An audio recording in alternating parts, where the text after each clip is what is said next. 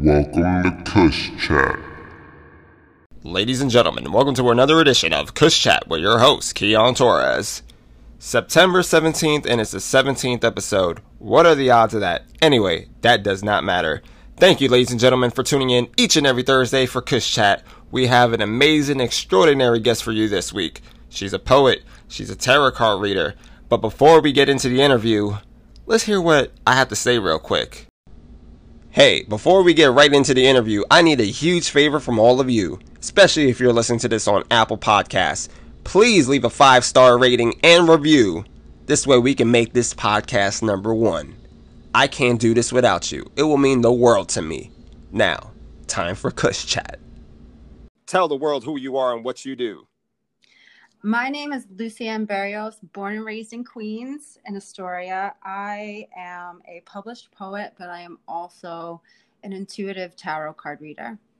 Very, very, very interesting. And we're going to get into all that in just a bit. Now, I don't remember meeting you, but we did meet via Inspired Word. I think we became Facebook friends and then eventually we met like at one of the open mics or anniversary shows. Do you remember of how like we like crossed paths? Yeah, I believe I probably saw you perform. Okay. You probably performed the same night a couple times at one of those anniversary shows with Mike Geffner, who with the Inspired Word is amazing at supporting the art community here in New York. And I think we just really vibed, you know. I think we're both really passionate artists. We believe in what we do and we I think we kind of have always agreed that when you are an artist, you're not I don't want to say like an outcast, but you know, we beat to we walk to a different drum beat. Oh. You know, and I think we're okay with that. I think that's where you and me connect. Oh, 100% agree with that. How did you find out about the inspired word? Honestly, um, that's a really good question. It's been so many years since I started with them. Um, it was probably online finding it. And I know Mike goes around, you know, scouting people. Oh, yeah. so he probably saw me perform somewhere and asked me if I would perform with their with their movement. Wow, really interesting. Do you remember the first time you performed? Oh my God. Um, Jesus. I mean, we're probably talking like almost five years ago. Oh man, Um, time flies. Yes. Shit. I mean, I'm sure I do. And I was probably super nervous. Um, you know, because I mean, I've written poetry all my life since I'm 10 years old. It's probably been the most natural way that I express myself. You know, especially when you're a kid, you don't really know how to, but poetry just came very naturally to me.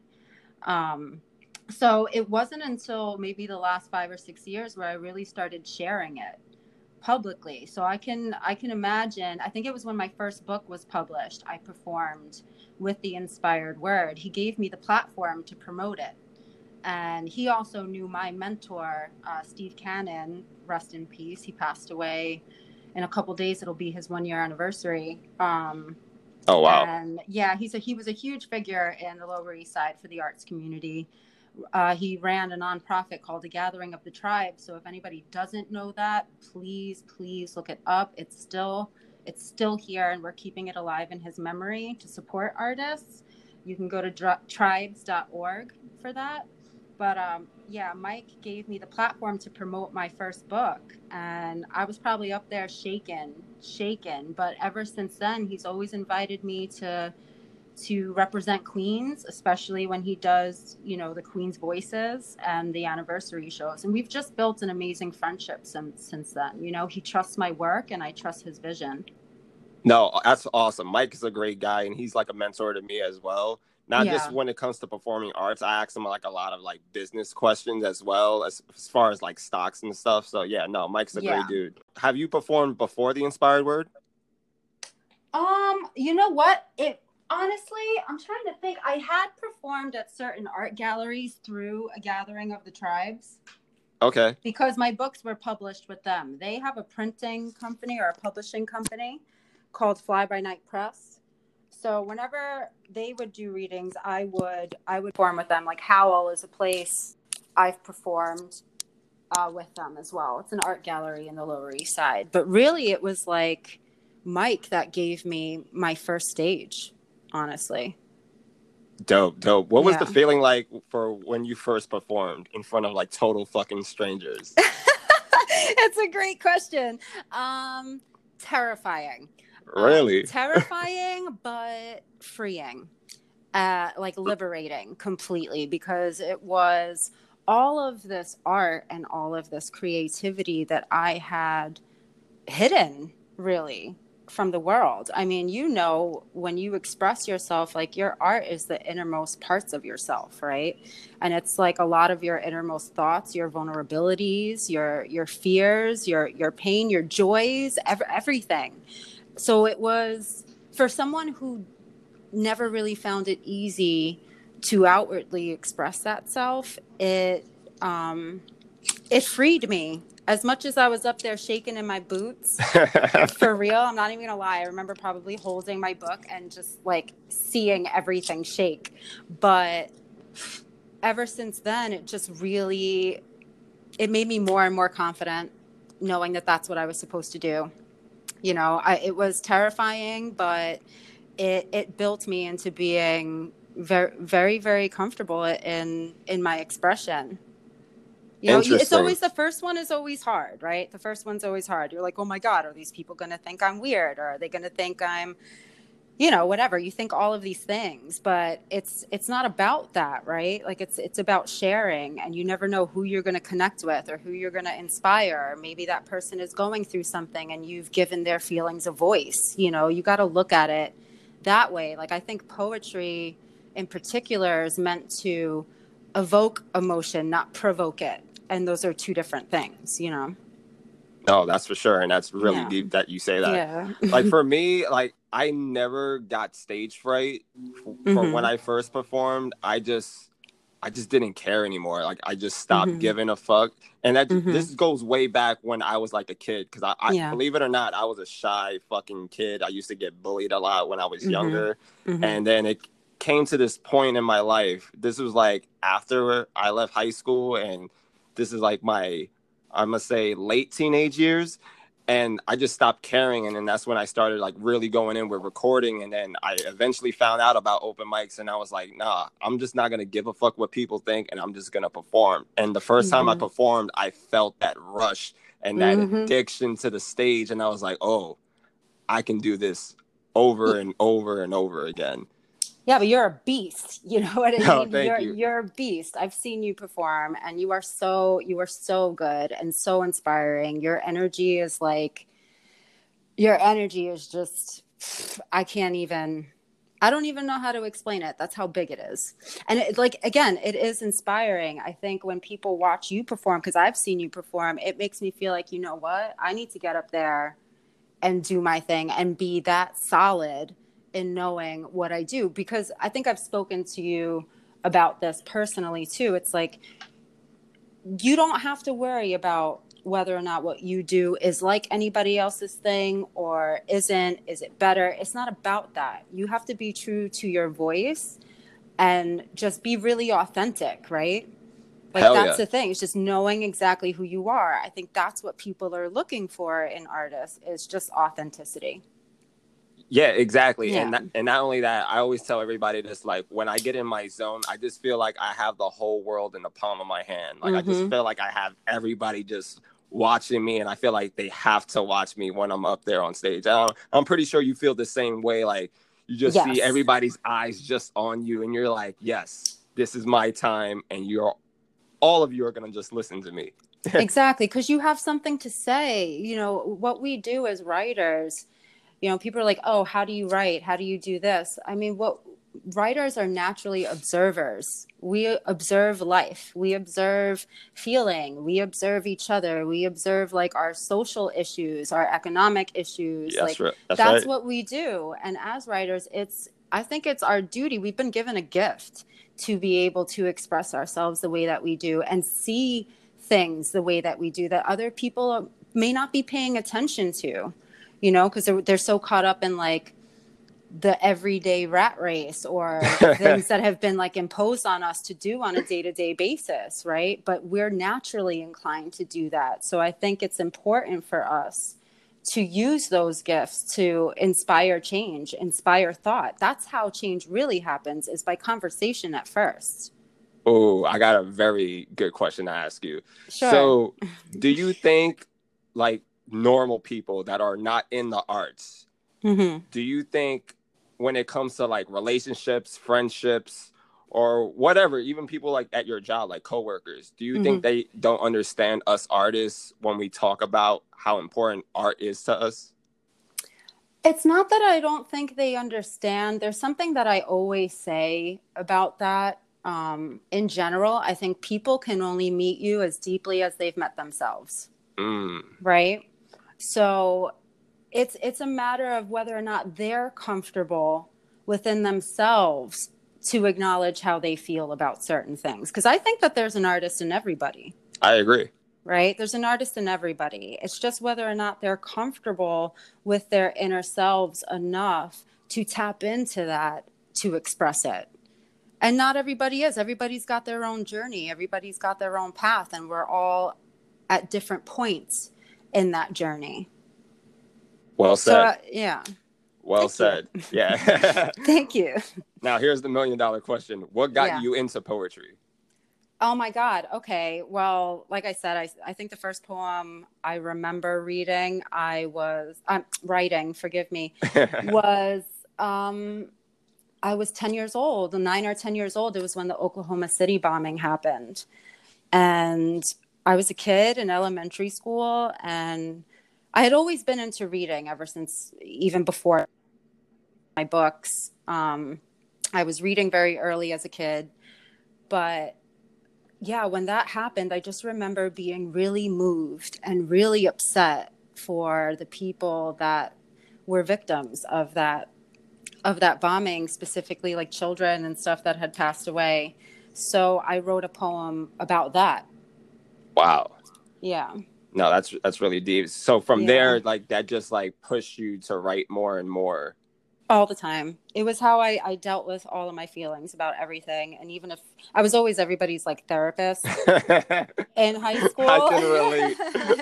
yeah you know so sometimes people would come to me like with their problems and i would end up writing poems for them about like their relationship issues you know what i mean because it can be hard to express yourself it can be really hard so i would i would write a poem like from their voice almost like acknowledging their feelings and expressing it in a way that maybe they were having difficulty doing you know so that they could navigate their own feelings maybe a Mm, little bit more clearly.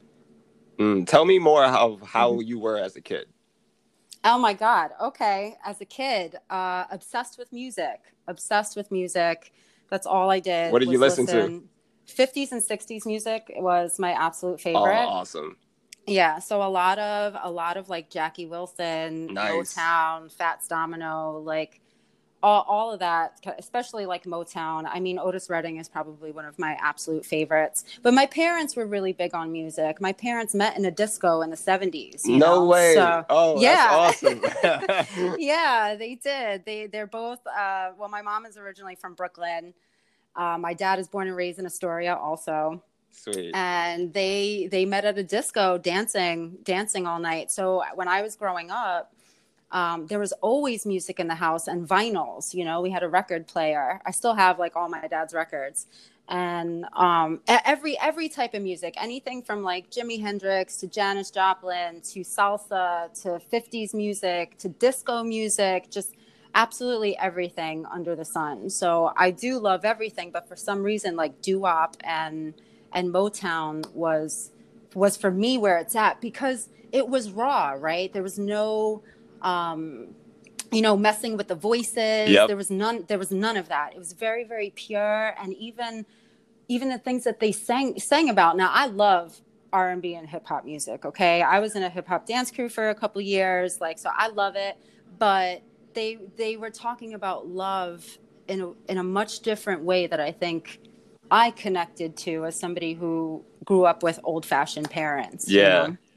Yeah i just identified with it. Jackie wilson was like my number one. I remember sitting there till one o'clock in the morning even being like 11 years old just listening to him over and over and over again That is so yeah. cool. And I, I can totally relate too because I was raised by my grandma. So my grandma listens to all that music. That's why I have such a deep love for music for all genres because Mhm. especially during those days, it was like you said, it was just so raw and it was really from the heart and it was like really Mhm. like there was like no politics to it. Like you didn't have to worry about like a label and all that, like you know how it Mhm. is nowadays. But like Mhm. back then, just, it was just true artistry, and it was just so beautiful and deep. And It was soul. It was yes, soul, it- man. it definitely you know? was. And you know what? And it goes back to what I said before, right? Because that music evoked emotion in you. It didn't provoke you the way some some of the music now might Yeah, or the music that's come up since then, right? It's a lot of like shock value, that type of thing, which we love, right? I'll get up on the dance floor to that shit all day long. Like, don't get it twisted, you know. But yeah, I love it. But it's it's different, you know. If you listen to a Motown song and then listen to like a maybe a, a more modern song or whatever, it doesn't have the same lasting effect because I think there's a certain level of truth that isn't quite the same yeah, between the two. Yeah. Not only that, I feel Yeah. like music like that is timeless, and that's always been my goal as an artist is just to make timeless music. I just don't want to make a song for it to be a hit for a couple of weeks. No, I- I Exactly. want a, I want to make a song that's gonna last forever. Exactly. And the only way for that, I think, to happen is if it's authentic and if it speaks to like a truth that people can identify with. You know, like I'm not identifying with the drop top or the Lamborghini. Yeah, I'll dance to that, but like I I personally don't necessarily relate relate to it, you know, where if if you're talking about you know, just Jackie Wilson again cuz he's my boy like you know, lonely teardrops. Who has not had their heart broken Oh, and yeah. been crying in their motherfucking pillow for Oh, hours, right? I love Like- like, broken heart songs. Me too. I don't know why. I, I just enjoy them so much. I just love emotional music in general. Me too. Me too. Well, because because we're in tune with like how we feel. yeah. right? That's why we express ourselves the way that we do. We're not afraid to feel those things. Oh yeah. I'm I'm very emotional and d- can you Man, remember? you ain't got to tell me I'm a Pisces. Okay. Shit. we run off emotion. Every everything to me is about how it feels, and really, like your feelings tell you everything.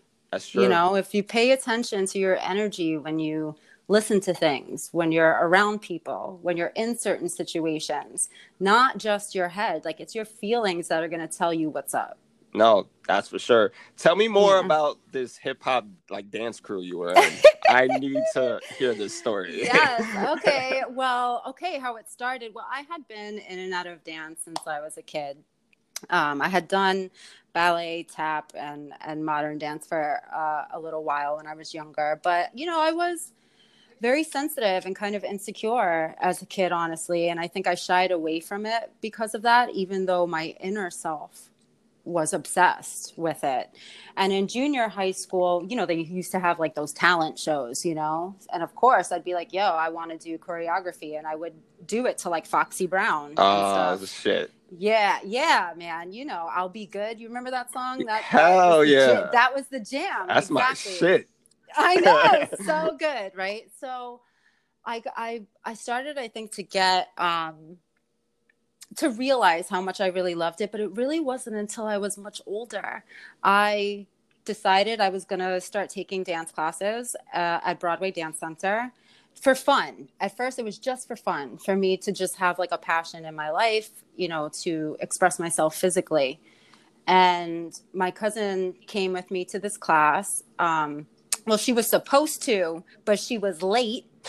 so when she hears this, I'm going to put her on blast. Oh just kidding shit. but she was late. We were supposed to take this uh, dance hall class together, but because she was late, I ended up waiting for the next available class, which ended up being um, a hip hop dance class.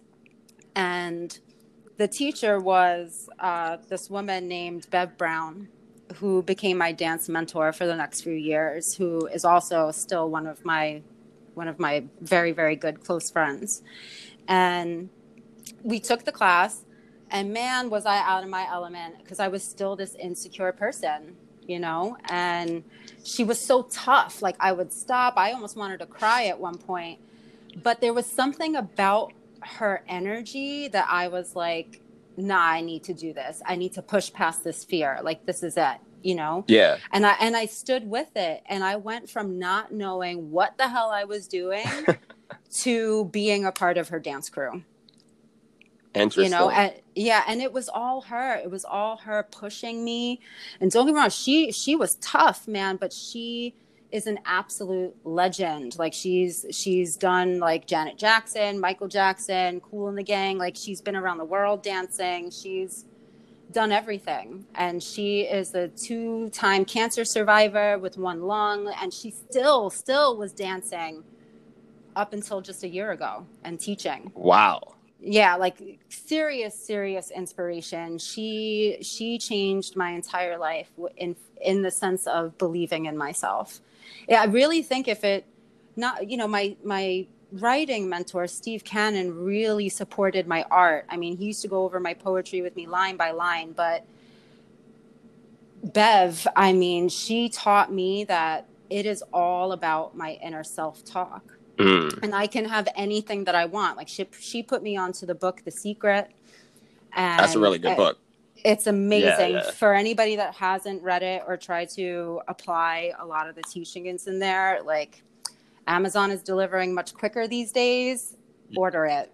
Yeah, and if you Order and if you don't like reading, just listen to the audio book version. Listen to the audio, and they have it on Netflix. Absolutely no excuse. Yep. To you know, it, it can only help you. You don't have to buy into every single thing, but I mean, when it comes to changing the way that you talk to yourself and believing that you can have what you want as if it's already yours. Hell yeah. Like that's what I did when I went to the audition is I told myself this shit is mine. I'm getting it. This is mine. And without any doubt, no doubt, it's like the idea really is let's say you're at a restaurant, right? Just as like an analogy, you're at a restaurant, you put your order in. You don't fear or doubt that these people aren't going to bring you your food, right? You know that that's coming. Yeah. You know it's coming. Oh yeah. You don't you don't even think about it. You just sit there knowing it's coming. Especially when I have the munchies. I hear that. but that's the idea of putting what you want out into the universe and just knowing it's going to come. yes. Just knowing. It's a knowing, right? And that kind of ties in hand with what I say a lot, you know, with my tarot stuff and intuition. Like knowing or just knowing it's going to be yours isn't attached to like an emotion. It's just knowing, right? Like you know, like you know, like you know. Because anything that has uh, a feeling of fear or doubt rooted in it is sure not not to happen no. For, because you're sending a message of lack. yes. No. For sure. And I feel Right. like that's why us as human beings we always question everything because we need Mhm. to know. It's just. It's just how we are as a species, if that makes sense. Absolutely. It's it's our need for control over things. Yeah. right it's it's our it's our attachment to attachment it's our attachment to outcomes it's this need for control and all of that stuff is ego driven Oh yeah. it's all it's all ego driven and that's not how the world works the the world works like on vibrations and and and energy right like like attracts like it's the law of attraction Oh yeah, for sure. And that's why I Mhm. also feel sometimes, especially when I'm having like a shitty day and I just think about other people who have it way worse than me. And I'm like, let me shut my fucking first world problems up because there's Word. people that are living in third world countries that have it way worse than you and I. And it's just, you know, we Mhm. take that for Mhm. granted sometimes and we just get mad over the stupidest shit sometimes.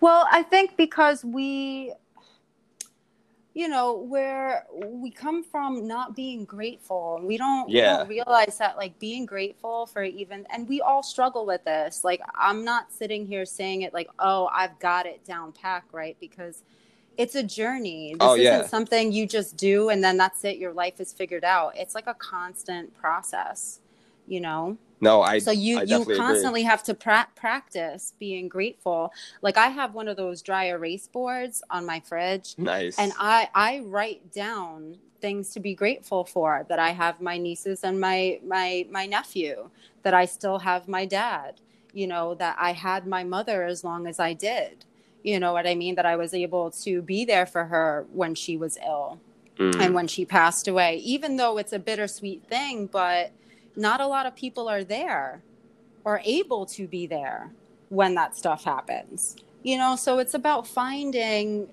the reasons to be grateful even through the hard times like even even now with everything that's happening right like thank god i've been able or thank the universe whatever people believe in yeah. that, that I've, but you know, I don't want to force anything on anybody, but like, you know, that I'm able to have a roof over my head still. There's a lot of people that don't yeah. or that are struggling to pay rent right now. Yeah, and it's You it's just so crazy, and it's just you know it's gonna Mhm. keep getting worse because everything is like a political game nowadays, and I just feel like we don't care about our fellow human. Oh, we're to learn real quick. We are. I definitely. and that's what this whole process is about. I really feel like all of this is happening for us. Right. So there's a, a difference between thinking that, that things are happening to you, but you can change your perspective to it happening for you. And that's something that I've been working on again.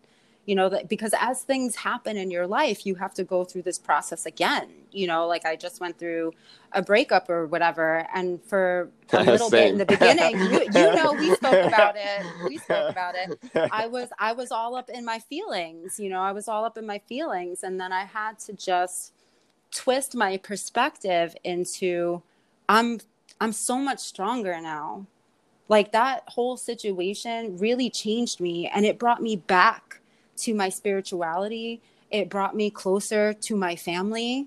I've been spending more time with them than I did when I was with this person you know, or in any relationship. It wasn't even just him, it was a pattern of cycles I was going through over and over and over again because I wasn't learning the lessons. Mm. And it, it finally it was like a reality check and it brought me closer to myself so instead of being oh woe is me i got hurt which sometimes i still feel you know or i still felt or whatever it is i'm still grateful to all the people that broke my heart or that I hurt or whatever because it's made me so much better. It brought me back preach, to girl. no, Yeah. for real. And it's, I'm telling you, it really you have to look at it that way. Like that person. No, I don't believe in coincidences. I don't believe in it. I believe that you meet everybody for for a reason, and and it can either be a lesson or a bridge to something else Mm. you know? So it's it's always for you. It's always for you. If that person broke your heart look for look for the lesson in it. Oh, what yeah. did you learn? Oh yeah. right? Whether it's discernment right? Like taking your time not rushing in or trusting your intuition which was my lesson. Mm. Because anything i ever thought happened but why didn't i trust myself i wasn't loving myself enough to trust myself and now that will never happen again What do you think is love? ooh but love comes in so many forms Mm. right? Like through your friends, it does through your friends, through your work friends, through your family. You know, if you're thinking like romantic love, I also think that's different for everybody. You know, like you can't expect somebody to be everything for you, That's true. which is why I think love comes in so many forms. Like to put that much pressure on a situation is crazy. Oh that's yeah. that's crazy. You can't do that. Excuse me, you can't do that. Like romantic love for me because I'm a romantic, it's about time, right? That's the biggest thing you can give someone is your time. oh yeah. That's something you don't get back. Yeah. It's it's not something you can save. It's not something like I said that you can get back. That it's once it's gone, it's gone. Like your your life is not infinite. You are an an infinite energetic being, but our 3D like physical lives are finite, right? Yeah. So when you're giving somebody a year, two years, 10 years, whatever it is of your life, that is the biggest gift oh you can shit. give someone. That's that is a fact. Yeah. What do you think time is exactly though? time i mean time is a, a construct we've created to make sense of like our existence Mm. it doesn't it doesn't really exist right Yeah, I always said it's an illusion. yeah it, it is it's an illusion time is fluid um it's just the way we make sense of the sun rising and setting you know but it's within relationships it's you know hanging out with a person sharing your feelings sharing your passion sharing your dreams you know laughter doing things together. You know it doesn't it doesn't have to be like the movies. Like i don't i don't think that that's a real thing. And i think i said that in one of my readings recently. Um you know that it's it's not it's not like the movies. I think time for lack of a better word is is effort Mm. No, that that's for sure. And I feel like yeah you know both of our generations is there's a huge disconnect because I feel Mhm. like, for example, like when your parents first got together, there was Mhm. genuine love, and they didn't have to worry about like social media. nope Just a bunch of distractions that can interfere in a person's relationship. Having way too many options or the illusion of options Yeah. because of social media and it being so hypersexualized. Oh yeah, yeah, and very, very, very superficial. Like that's that's not love. I- I mean, social media kills relationships. I've experienced it myself. You know, we all succumb to that. I think because it's ingrained in us, and even at our age, we didn't really grow up with social no, we didn't. for most of it. Yeah, not until like MySpace. Yeah, exactly. And who who really used that? Yeah. You know what I mean? Or what was it? Friendster was the other one. Oh yeah, oh, yeah. You remember that? and like A- like AOL chat rooms too. Yes, exactly, exactly. Like we actually went and did things with our friends. I mean, like I had a beeper. You remember you had Oh, to actually had memorize. pe- Yeah, you had to memorize people's numbers. You actually had to invest in the people you were connected to. It wasn't just a like here and a double tap there. Like people don't really have to make a lot of effort to maintain connections anymore. So they remain very, very superficial unless we put in that time slash effort to maintain it. It's about like going back to basics. Yeah, You know, I think everybody should like deactivate their shit for like a week or two every now and then just to just to reset, to to sit with yourself, sit sit with your family, sit with your whoever your family is. It doesn't even have to be blood related, whatever you think your family is, Facts. right? That that could be family by choice. It doesn't or by by interest, by whatever it is. Um, you know, whatever it is for you, it's about really just being there just like really being there not staring into your phone yes, thank you. Oh shit. yeah like pick your fucking head up yeah exactly and that's one of my goals in life. I just want to just be financially free and just Mhm. delete every single social media that i have because once i reach that Mhm. level i'm like why do i need to be on my phone? I just want to lay on the grass and just fucking breathe the beautiful air. Oh my god i used to always say that that i just want to like lay in the grass and write. Yeah. That's it. That's what i want to do and what i really like about the thing that you said um, you want to be financially free right? The way you even express that there's n- no negative words in there. There's only positive words. You're not saying like i don't want to be poor or i don't want to be this. You're saying i'm going to be financially free. Yeah. that's exactly how you have to talk in order to get that stuff. No for sure and i just Mhm. feel like like i'm a minimalist so i don't really care about like buying like fancy things. Don't get me wrong i like dressing up and like Yeah. going to like fancy spots once in a blue I see you. I see Yeah. you. You got swag, boy. I see you. but it's just like I just you know that's not who I am. Like I was Mm-hmm. born in a broken home. I was raised by my grandmother who was a junkie who turned her Mhm. habit and actually became a street hustler in order to provide for me because my mom had me too young and my father was a deadbeat. So it was just, you know, there was a lot going on and I was like, you know, if I do ever have kids, I never want them to go through what I went through growing up. right. So it's just, Right. and I am grateful for where I'm at right now. And it's just, you know, and I know I make my grandmother proud because she had a crazy fucked up life on her own. But she taught you how to hustle, though. didn't she? Exactly. She did. Right. Yeah. Because Mhm. she, she was a stripper when she was younger. Yeah. Yeah, so you know she had that street mentality, and she just Mhm. knew how to like survive, and I gotta give her that. And she just Yeah. brought that all into me, and, and that's very brave you know for a grandmother to to do that like think about how things probably were when like she was growing up that Yeah. probably wasn't an easy choice for her but she did what she had to do to make sure that hers went like went provided for yeah, exactly. Right? And like she had my uncle and aunt at like 13 years old, so Wow. just yeah, it's just you know, and Wow. then she had like you know my mom at like 27 when she was 27. And Yeah. it's just, you know, and my mom and I, we don't have like a good relationship because this is a Mhm. very disconnect. Because, you know, she had me like super young.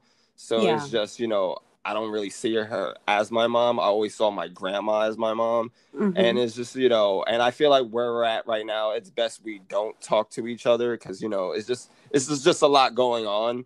And it's just, you know, Mhm. it's, it's better for both of us to have peace of mind. do you feel like you ever want to bridge that gap I tried. And it's just, okay if she's not willing to understand where I'm coming from, there's no point of wasting my. And there goes back to the you know the time Mhm. thing. There's no point Yeah. of wasting my time if you're not gonna you know step up as I'm stepping up to you. Right she may have to forgive herself first Yeah, exactly. And I don't Mhm. think she's too stubborn to do that. And it's just you know Mhm. hopefully one day she does. And I i'm feel sure like she will yeah, unfortunately, and my sisters are getting like that too because they're picking that up from her. So, you know, my Mm. relationship with my sisters are like, eh.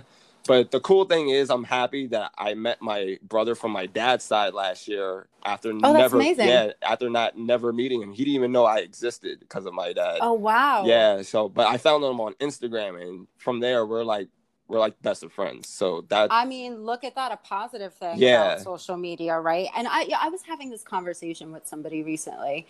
You know, as much as like social media is destructive in so many ways, you can see the a bit of the positivity in it, especially during this time, right? When we're all quarantined and we can't go see Yeah. people as easily as we did four months ago only right like it's it's been wonderful to still be able to connect with people and share ourselves and be connected because as much as we should be okay being alone we are social creatures by nature and we need love and affection yes, we do. it's super important for our emotional and psychological well-being Oh, right to feel yeah. connection healthy connections with other people like the better our relationships are i really believe like the longer we live Oh, for sure, for Yeah. sure.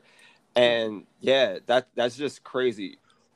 i hate like talking about death, but Mm, what it's do you, okay yeah, what do you think like death is, especially once we go into the after Like, what do you think the afterlife is? That is such a big question um, because I'm sure you know I lost my mother. Yeah, I'm so sorry to hear that. It's okay. Thank Yeah. you. I lost her two years ago. It'll be her second year anniversary on July 24th. Uh, so I hate July, but I don't think it's an end. It's an end of like the physical form. And I know it sounds very wishy washy. People can think whatever they want about it, but you know, we are energetic beings and energy does not die Yeah, you it doesn't. so i think we become part of like the universe again but we're still we're still ourselves just not in the form that we saw in this 3d life you know? Mm. like like and the one of the main reasons i'm telling you that this this shit is real dude okay? People can think what they want but i have seen some shit. I have experienced things. You know the night before my mother died um I was sleeping and I had this crazy vivid dream that she had now my mother was on life support at this time so she was sleeping. Yeah. or she was she was under she was not consciously awake. And I had this dream that she had me in a room and she told me Lucy I've been sick really for 2 years I have to go. My mother died very quickly like it seemed like she was fine and she came to visit us with my dad and then she started not feeling good and within six weeks she was gone oh wow.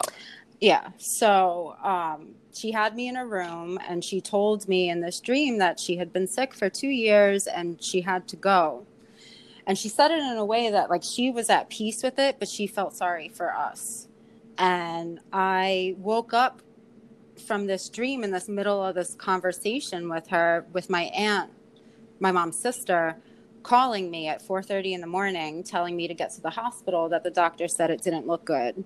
And my mother died like 11 or 12 hours later. Wow. that. That's so crazy. Mm-hmm. Yeah. And the night that she died, I was, I woke up in the middle of the night again, and I swear to God, I swear, I swear on myself, whatever, I felt like a couple fingers or something just like touch my back.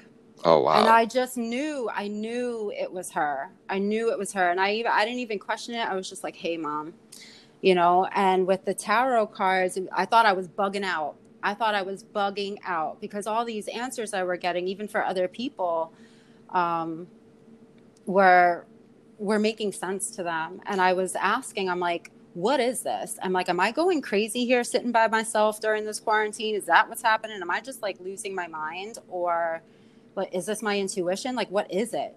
And the cards that I got um, basically said that it was the mother and daughter connecting through the spiritual world. oh wow. Yeah, and I burst into tears. Um, so even whenever I do readings, I have my mom's picture uh, with me, you know, because I really do feel like it's her. Wow. I was gonna ask, Mhm. do you think dreams is like our gateway to the spiritual world? A hundred percent. A hundred percent. I mean, not all of them, right? Because Yeah, some, yeah. some of them are like our inner workings and making sense of the day or just our feelings that maybe we didn't acknowledge while we were in our waking life. But I do think that when we sleep, because we're at such rest, it's like ultimate meditation Oh yeah. right? So when you're at ultimate meditation that way and rest, I feel like that's when your third eye is like way more open to to see through the veil Hell that yeah. separates us from that world. Hell yeah. No, for Mhm. sure. And it's just yeah. it's just so crazy to me when it comes to dreams because sometimes you're in full control sometimes you're you may not be in control and that's where like nightmares and stuff comes in and Right. and lucid dreaming as well and it's just hmm i always find dreams very fascinating because there's so many different sayings when it comes to dreams like you can have romantic dreams of like past Mhm. lovers or future Mhm. lovers you can fucking dream of the dead you Yeah. can um just dream of flying around in the sky it's just it's just pretty crazy to me and it's just and like you said it, it probably does have to do with our third eye trust me i'm a huge believer that we all have Mhm. a third eye and we're gonna get into that later Hell yeah. yeah and, and it's just it's just fascinating that we don't ask ourselves what really is this thing we call dreams Well, I think people don't ask themselves this question because I think maybe it's so big. Yeah Maybe we're afraid we wouldn't be able to handle the truth. yeah about it, right? Because it would change the very way we see our own existence Ooh. if we acknowledged it, right? All Yes. the things we think matter would not matter. Seriously. It would look at what's happening. oh Look at what's happening right now. Everything we have constructed our world and ourselves around have been removed. yeah Have been removed. And look at what's happening. Chaos. Yeah. Chaos. Even in even in numerology like the year 2020 if you reduce the numbers down to a single digit it's four. You know and the number four is related to chaos. Oh. so this is a year of chaos. Oh. It's crazy it's that you big. It's no big. wait wait wait. I got something to tell you. Because you, Yes. you mentioned the number four and my grandma is like heavily into numerology Cool. and she told me that my number is four. Well maybe because you're meant to shake shit up. Interesting.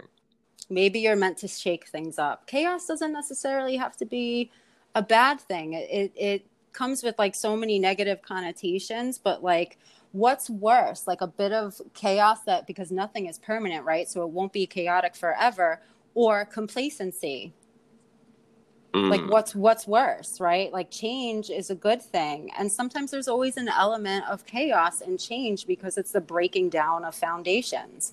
And that's exactly what's happening. You know No, everything sure. as we knew it is being questioned. And it should be because Hell we've yeah. been living with blinders on for our whole lives really. No our whole lives. we really have Well, hold that thought. We got to take a quick break and hear a word from Mm-hmm. our sponsors. Damn, I knew this was going to be an out of the box, deep ass conversation. and I'm so glad we are making this happen because we're just Me too too, out of the box. Yeah, I can't help it. Yeah. I can't help it. That's who I am. Same. Yeah, that's why I like talking to you. Like you get it. oh, yeah. Trust me, Mm. I'm way out there. That's why I don't think I work with anybody when it comes to relationships. that might be my problem too, bro. oh, man. I always get the you're too deep Yeah. type of thing. Yeah. Well, you know what? Like you need to be deeply invested in your life and in the way you feel about things. No, for sure. Hell yeah. Hell yeah. All right, let's go back to the poetry questions. Sure. Okay. So, what Mhm. style of, this is like a two-part question.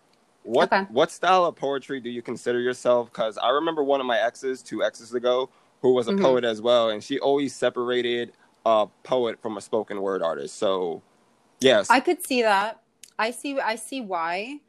Um I wouldn't consider myself a spoken word artist. Um but I think these labels on it are kind of silly. Like I don't know why as artists we have to divide ourselves oh yeah, I hate labels. it's it's really si- silly and it creates like a cliquey type of thing Yeah. which i'm not a cliquey person i've never been like that i have lots of friends in different types of group because I, variety is the best right Yeah. like, i, don't- I don't want to just be with people that do things the way that i do them i like to be inspired by by others i feel like that makes me better you Mm. know better in my own better in my own art better in my own writing. Uh, for me i think the type of poetry i identify with the most is romantic period poetry.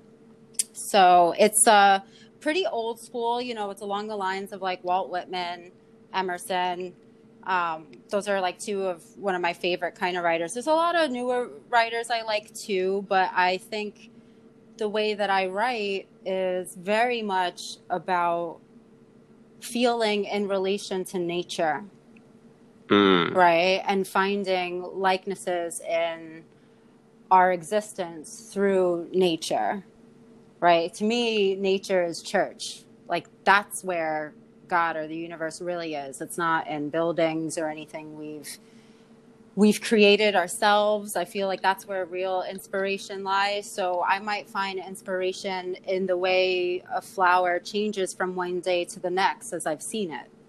And I'll write about that. You know what I Mm. mean? That's that's what I'm inspired by. Um, there's you know political writers. Oh, yeah. There's environmental writers. There's you know, but we need that. We need we No, need we do. people that that do that. We need them. Those are the people that are going to impact like a lot of social and political change. Like I need those writers. You know, I need to hear those things too, because you know my inclination may be to write about the more spiritual side of life you know, or the more emotional side of life. So my poetry may be a form of healing on the emotional level for some people, but then we also need people that speak to the anger in us, to the frustration in us. You know, like we we need all of those different art forms, and I think spoken word artists are really good at that. They're really good at tapping into some very like deep rooted issues. Oh yeah. Yeah. And like I'm I'm very very in awe of what a lot of them do to be honest with you. yeah, especially when they go like really theatrical with it. Mhm. It's about yeah, their delivery, they they're performers too, but it's but it's real. It's not BS. Like Oh, it's yeah. not some bullshit. Like it's real. yeah, no, you know, where me I'm a little bit yeah. softer. Yeah. Yeah. Me I'm a little bit softer that way, you know, if like you need to cry or some shit happened like come talk to me and come read some of my shit. Like I got you, boo. you know.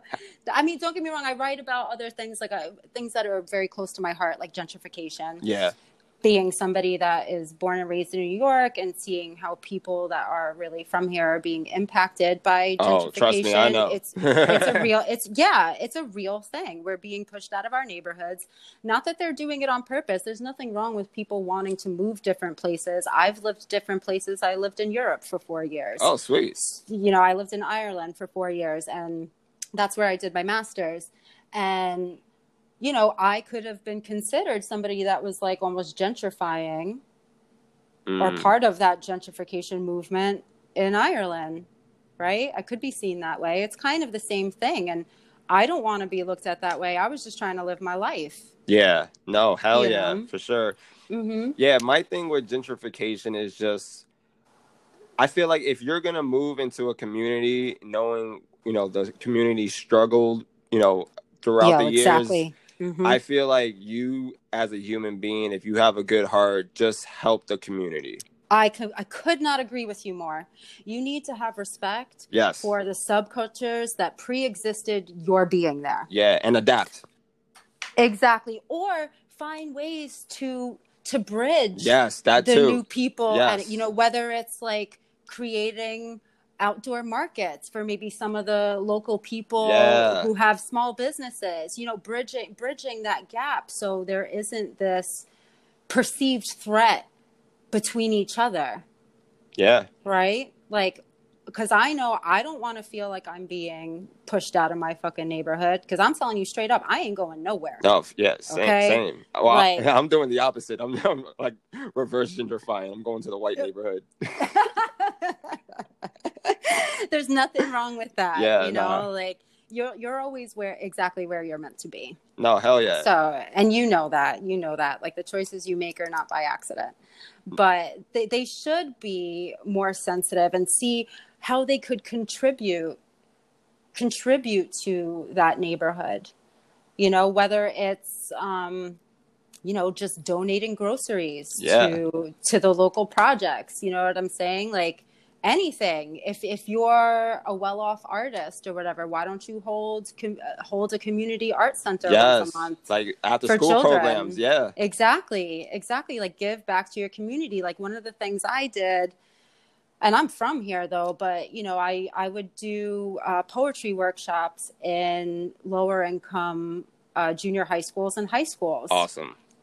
you know and it was all a way of trying to get these young people uh, to find different coping me- coping mechanisms outside of drugs alcohol or sex like things that that could potentially harm them because a lot of these kids are ending up pregnant at 13 or you know they they come from some of the stories I heard were very sad, you know what I mean, including rape by family members and Oh, this and that. You know, Yeah. and they they need that. You know, I remember one workshop I did. This young African American boy, so beautiful. Um, you know, I, I didn't put a lot of pressure on it. Let me go back to how I started it. Like, I, I didn't put a lot of pressure on it. I would tell them straight up, I'm like, this is not about rules. I'm not here as like your English teacher.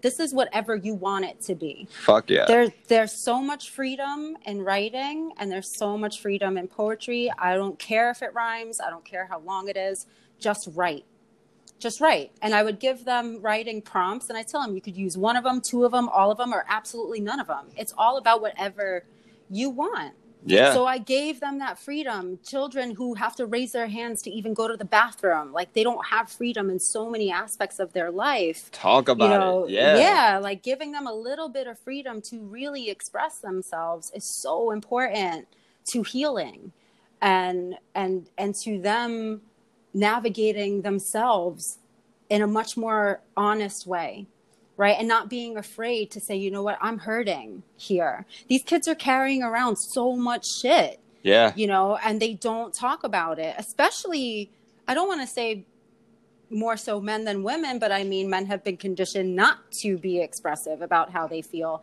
So there was this young African American boy who wrote about um, himself. And it basically, the gist of his poem was how people viewed him as being somebody who would never really amount to anything. One, because of the color of his skin. Secondly, Yeah. because he came from a lower income area and family. And this boy was crying as he read his stuff out loud. It was so powerful. It was so powerful. And I just like held his hand as he was reading this out loud. And I'm telling him, you can do all of this Hell yeah. you can do anything that you want. I mean, you've already taken the first step by even acknowledging that this is how you feel. You know, and I hope, I really hope he's continued to express himself that way you know or there's people that wrote about you know their dad not being around imagine carrie and you know what that's oh, like, I, I relate. right and I relate what- to all of that. right and what it's like to carry that you know with you You know- that you know- some heavy shit You know it's crazy? You know when I saw my dad for the first time in person, Mm, and we didn't even speak. I saw him in a fucking club in New York no way because he was a club promoter. Well, he still is. Yeah, but that's cool Y- yeah, and Mhm. and I saw him because he knew my ex, my last ex girlfriend's best friend because they're like around the same age. They're like in their forties, and it's just fucking weird that out of all these years, the first time I ever see my dad is in a fucking club in New York City while I'm turning up. so Yeah. yeah. you know, and it's just you know, yeah I, there was so much Yeah. emotion built up in me, and I just wanted to punch him in the fucking face mm-hmm. like wow this is some fucking crazy shit after all these years the, the Mhm. last place i expect to see this motherfucker is in a fucking club where i love being because i love going out and just having a good time i know And but what just, is like know- the chances of you ending up in this yeah exactly it, it- yeah it's so fucking you were, crazy me- and he were looked meant to see him yeah and he looked at me and he like grilled the shit out of me because i felt like he didn't want to see me there and then yeah. Oh So- well that's not cool. Yeah that that is not cool and it's just like all right fuck you asshole. So you didn't But- talk to him that night or? no not at all. Wow. no not at all because i and don't how know. did how did that make you feel? Were you angry or did you feel rejected? Again? I felt good because I'm like, look, motherfucker, I became a man without you. right right i could see that Yeah. i could see that but is there not a root of anger and resentment in that feeling Oh, absolutely. And I write Okay. a lot about it in my music. yeah So yeah And well you just, found know- an outlet for it Yeah, exactly, exactly. It wasn't hard for me because um, Eminem's the one who inspired me to make music. Oh, his life and my life like are very parallel. right so right. it's just you know I always took it out on music. So the I day I that. finally saw him, it's just like it. You know, I wanted to like punch him in the fucking face, but at the same time, like, look, motherfucker, I'm better than you. I Mhm. became my own man without you, and I'm proof that it goes to show you don't need a man to be a man. and you don't Yeah, you don't so you used it as inspiration as opposed to allowing making it, it to be a yeah to escalate. Yeah, Right. that too. but that shows that shows a lot of strength right and that is the whole point about like choice and perspective you know there's a lot of people and i'm sure i've been guilty of the same thing that we we internalize it and self-loathe and feed into like the negative feelings as opposed to turning it into some sort of inspired action. Yeah, right? And you managed to do that. This says a lot about your your willpower yeah, and and I'm glad I'm at the age where like I'm more wise in the head, you can say. mm-hmm, and it's just because I've dealt with so much shit when I was younger, and I I don't think I would have handled that situation if I was like five years younger. right So it just Right. goes to show the older you get, the more you're more aware and you're more, you know, you're very conscious about your surroundings and how you Mm-hmm. can react and not react to certain situations. there's always a choice. Yeah, exactly. there's always a choice. I mean we don't always make the right choice. I know sometimes i haven't you know in in in my life you know i've given in to anger i've given in to pain and impulsivity. Um but it's really you know about not allowing your emotions to control you. Like you are not your emotions. There's something they're they're like something that just passes. Because nothing is permanent right? Like life Yeah. itself isn't permanent so it would Yeah, make sense that everything within it isn't either. So we can't identify ourselves with feelings. Like i catch i still have to train myself. Sometimes i'm like oh i'm so sad and i'm like no lucy you're not sad. You're feeling sad feelings. That's Mm. it. You're experiencing sadness but Yeah. you, you are not sadness there's a Hell difference yeah. so you have to change the way you you even talk to yourself about what it is you're experiencing because once you even say i'm experiencing this i automatically feel a separation between myself and that feeling which allows me Mm. to see it more objectively Yeah. Right? No, for sure. And it's so hard. I still have to train myself. I still do that shit every day. I'm like, oh, I'm so angry. I'm like, bitch, you are not angry.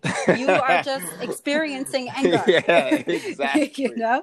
Yeah, there's a difference. It's so it's so it's so hard. And like I said, it's something that you have to constantly constantly do and relearn like throughout your life, you know? And and it's tough. It's No. tough. For sure. Mm. No, that's a fact. How far do you know about your indigenous roots? I, my family and I, on my dad's side, it comes from my dad's mother. Um, she was born and raised in Puerto Rico, uh, Arawak, Taino, and uh, we all have like ID numbers and everything. Wow, so we're, yeah, we're like officially a part of the the census for it and everything. So it's legit. My dad, you know, does Native American drumming and powwows Oh, that's so cool. and everything as well. Although it sucks. Normally we have them in July uh, right now, but with everything going on, it's kind of an impossibility. Um, but yeah, you know, it's it runs through my dad's side. I know more from his dad, my dad's side, forgive me, than my mom's, but I believe it comes from her side too, because on both sides of my family, um, they're from Puerto Rico. Like my my mom's parents were born here, but her grandmother was not. My dad's mom was born in Puerto Rico. that's so, they're cool. yeah, like my dad is like first generation American on on his side. Wow, that's so crazy. Yeah. That's dope. now let's get now. What's Yes. your definition of being spiritual and being in tune with the universe? Okay. I do not identify with any one particular faith. Um, so I guess non-denominational. I feel like religion religion, even that word just sounds rigid, right? Yeah, it does. Um, Trust me, I know. That's yeah, that's not that's not it. Like spirituality I think is knowing that love is the highest vibration and we are love. Everything is love. Like we're made of of stardust, dude. So being spiritual is like understanding that you are one with everything, with everyone, with the planets, the stars. Like we're all connected yeah. and it's acknowledging that connection and it, it's just a feeling I, I don't think that there's any judgment involved in it you know it's it's all it's all about love and that's it So i guess you could say love is the religion of Yeah. spirituality I've always fucking said You that. know? Like we need Yeah. to worship love more. that's it but it is it's the highest vibration right doesn't it feel a lot better Yeah, it does. than other things even if you don't like a person but if you send that person love you free up so much of your heart space like spirituality is an energetic thing Oh, within trust me, yourself and in between people and that's more real than any than any doctrine or or any label any any statue you worship any whatever right? And it's the power of thought. It's the power of word which is Yeah. very important for people like us that use words to convey things right? I mean even look at all the religions. They all have the same ideas right? They all they all have prayer. Prayer mantras it's all the same thing. It's like using words to create a certain type of energy to bring into your life. Like that's For what sure. that's what you're doing with chants with mantras with prayer. You call it what you will. It's Yeah. the same fucking thing. It's the same thing Yeah, exactly. And when it comes to the universe, for me, hmm I, trust me, I'm a huge believer in the universe Mhm. because the universe has guided me in the most craziest scenarios of my life. So Mhm. every day, till this day, I am so grateful because, like you said, it's not coincidence. This Yeah. is meant to happen for a reason, exactly and I'm a firm believer in that. Yeah. exactly i Now- mean go ahead go ahead you finish No, no, no. Finish. No, no finish no no i want you to finish your thought because i'll just bridge No, no, that. that, that was basically it. Yeah. but it's true right but it's true right it's like if people think it's not real or people don't believe in like astrology and stuff i understand that some of it sounds kind of unbelievable right um, but even if you think of it about it on like a very simplistic in a very simplistic way like think about how the moon affects the tides yeah. and the moon affects you know female menstrual cycles why would it, and we're made up mostly of water, right? And it affects water. Why would we Oh, yeah. not be affected by certain planetary movements? Because again, energy, right? It gives off a certain type of energy. That's how the universe is working with each other and against each other, right? Because it creates conflict, it creates peace, it creates all of these things through the types of energy and how it's um, colliding with one another or being absorbed or received, right? So, how could we not be affected by those things? I'm not saying you have to follow your sun sign or whatever it is. Yeah. But, like, I want one person to come and tell me that they didn't deal with some shit during these retrogrades that Oh, just fuck yeah. happened, especially Venus retrograde. Y'all know you all heard from an ex or wanted to text that ex. I don't even want to hear it. We all know that stuff happened. Oh, Whether yeah, you were yeah. thinking about it or the feelings were resurf- resurfacing or whatever wounds maybe you didn't deal with or whatever, all of that stuff is happening. Even right now, Mercury retrograde. You know how many times I've had problems with like my techni- my tech devices or even stuttering over my words, which I never do because it makes communication garbled. Oh, Like, I so relate to that. I know exactly what the fuck you're saying. Yes. Oh shit. Yes, it is real. it is real. I'm not saying you need to follow it like Bible, but like just be open to the idea. Yeah, be aware. Just be aware that like okay, maybe you had that argument with that person, maybe what you said di- wasn't taken the way that you meant it. Mercury retrograde, boo. Mm. You know what I'm saying? That's what it was. yeah. Let's let's go deeper when it comes to the third eye. Okay. Yeah. So, do you believe we have like more hidden energy or senses when we uh, when it comes to the third eye, like potential that we haven't even tapped into yet? Oh, of course, a hundred percent. A lot of people don't don't acknowledge don't acknowledge their intuition, right? Like we we all have that. Like the stomach is like what's considered like the second brain, and it's a lot of like your gut feelings, right? We all hear that oh, saying, Oh, your man, gut feelings. yeah. Like we all, every single person has that. It's built into us. It's built into us, but we use such a small amount of our true selves because we've been living against our true nature for probably hundreds of years. Shit. No, You that is know? for sure. Yeah, so we've become disconnected to it. Like if you see kids that are just born or are really young, like they're not conditioned the way that we are yet because they're still in a very pure form energetically oh, and are very much about what? Love, which Yeah. the energy that's the main energy of the universe, right? Yeah, Like, exactly. It's the highest energy of the universe, right? Without bad things, the good things won't exist. There, there's always a, a yin to the yang. There has to be. Exactly. Right. Not only that, I feel like for us, especially, I feel Mhm. like a lot of that purity hasn't left us as we became older. It hasn't. If you still tap into it, Yeah. right? You need to still be open to that. Like if you remind yourself to view the world as a child, right? With with that sense of wonder and purity and love, um, more and more good things happen to you, and you're just happier. And it's really hard to rem- to remember to do that. You know, it's hard for me sometimes to remember to do that because we got bills to pay and we got to get up and go to work. And some people have kids they need to take care of. So it's not really even about them half the time. You know what I mean? The way that we live with this nine to five shit, or for people that have to work nights or whatever it is, the way that we live is pulling us further and further away from from our true selves. Yeah. Because right now mm-hmm. we're just programmed to just think about survival. Exactly. Because we've been taught fear. Yeah. right? Exactly. And survival or the need for survival is an instinctive response to what? To to feeling threatened, oh, yeah. to feeling like your stability may may be lost, right? That's survival exactly. instinct. But that's not love. Right? That Lo- isn't love love. is knowing that there's enough for everybody. Yes. You know? And, and you know what's crazy? One thing I did notice is as much as the world is fucking crazy, Mhm. when I went to protest, it was just so beautiful seeing all different backgrounds Mhm. united for the Mhm. same cause out of love. And it Yep. was just so peaceful and just everybody was just unified. They didn't even care about the virus. We care about making change for the betterment of our fellow human being.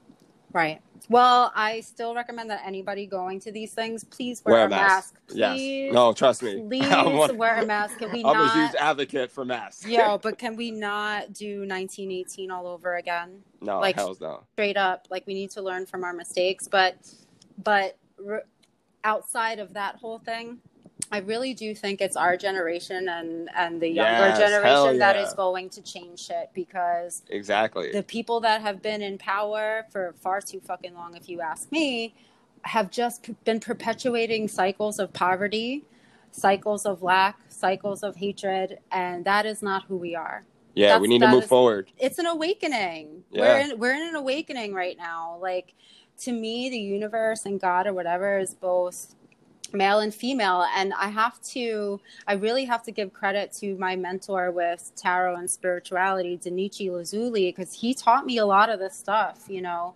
that the reason why we've seen in the last couple years like the the me too movements and the Mm. transgender stuff Hell and, yeah. and all of that is because the universe and god or whatever you want to call it is moving to its female form because Mm. we've been in the male form of it Oh yeah. for a very long time with a patriarchal society. It's all a reflection of what's happening energetically in the universe. Oh my god, you you couldn't have said it fucking way better than that. Thank you. Oh man, Yeah. no, it's so fucking true. and taught me that. Denichi Lazuli. If anybody doesn't know him, you need to look him up. You need to Oh, look I'm, him I'm up. definitely gonna look him up. he is sounds an like- like an amazing amazing amazing spiritual spiritual coach and he is he is the real deal But you know what's Mhm. crazy that that you say that? I always felt that one day a woman's gonna rule the world.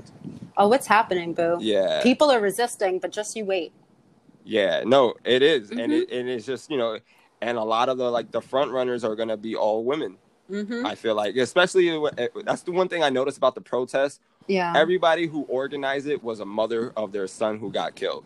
yeah Yeah, yeah well because males have been and that's not to say females have not been we've been targeted against since the beginning of time because oh yeah, i think absolutely. I think our power was acknowledged a long time ago, and and you know the creators of the societies that we live in, as we know it, knew that shit. That's why they created the idea of this importance on virginity, right? Mm. Right, as if like somebody's thing was going to change our whole lives by sleeping with them. Like, no, it's Yeah. not. No, it's not nope definitely not definitely not going to change my whole life unless i give birth but guess who carries that that baby who carries that life force and gives their energy and their life force to that living thing that's Oh, yeah. growing inside them You no, know- that's for sure. Yeah, yeah i mean think about it mother earth hello yeah. There you go. mother you go. earth and without her we are nothing Yeah, right absolutely. like we have to respect the female form way more than we do instead of reducing it to body parts and pleasure like that in itself is all about um, male heterosexual ideals imposed on the female form to to limit it Mm. to limit it there's so much power in in sex and female sexuality and i think deep down we all know that Oh yeah, you know like what is more powerful than a woman who is like secure in her own sexuality and herself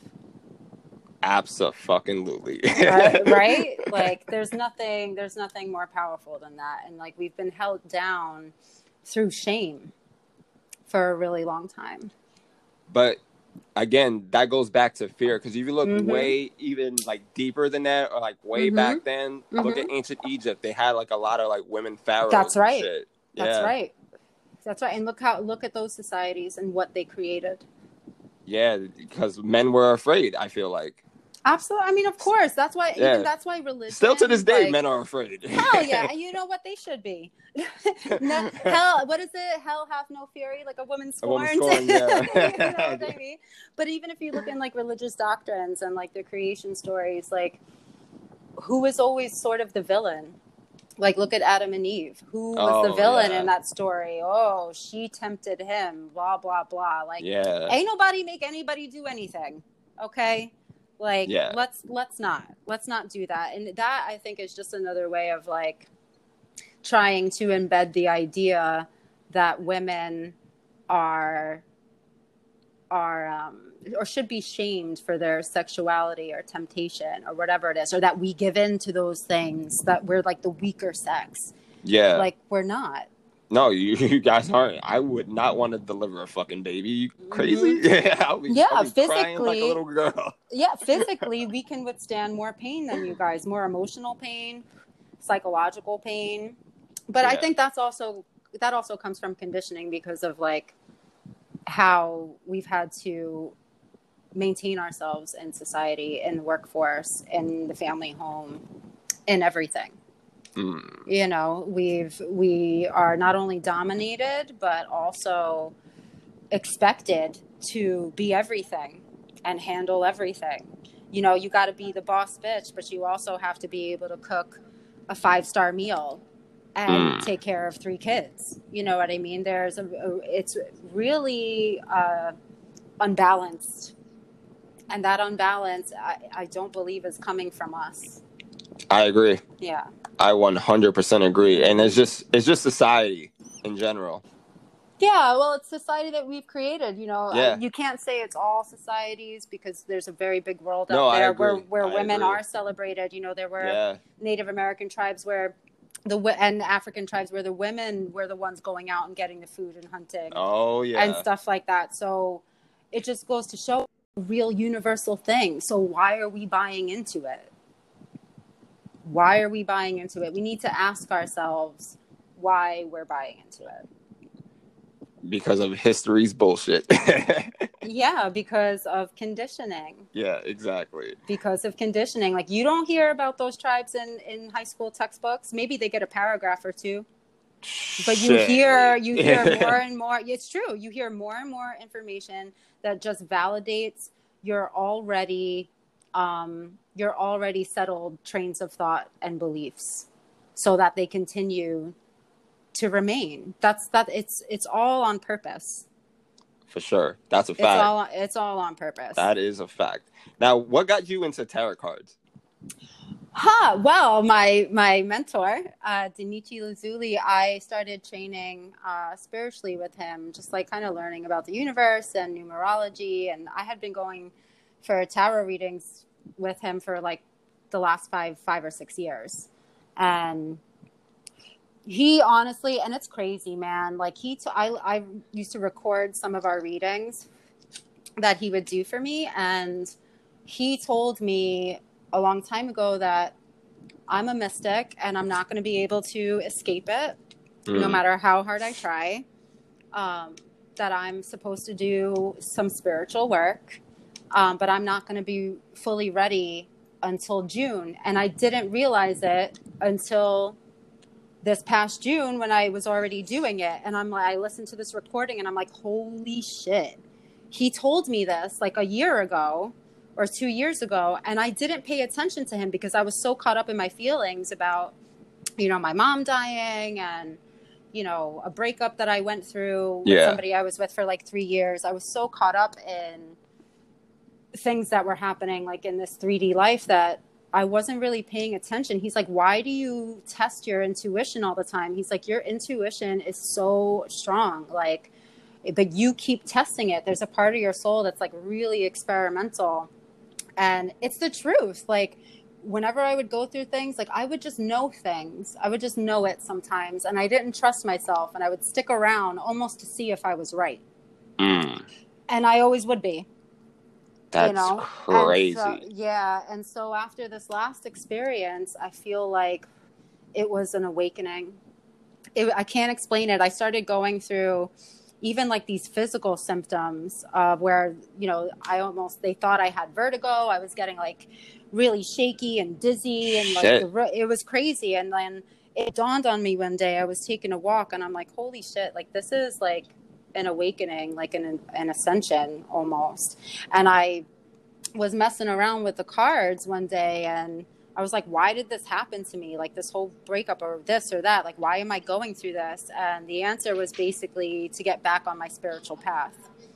wow, interesting. You know? Yeah. Yeah. I think it's always been something I've been really, really interested in. I've always been kind of obsessed with astrology.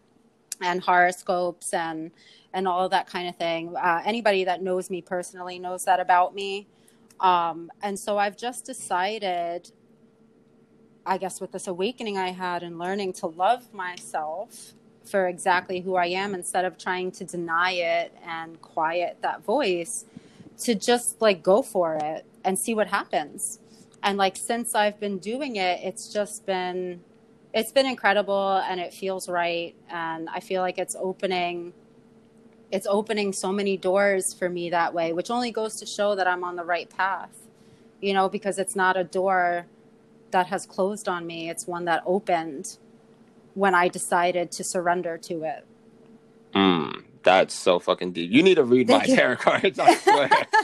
absolutely. Absolutely. We can do that. Yo, man, I'm so interested. Where do you think like tarot cards came from? Do you know? I always wanted to ask my grandma that. You know, I really don't. I'll, I'll be honest with you. I really don't. Um, but I can certainly find out for you.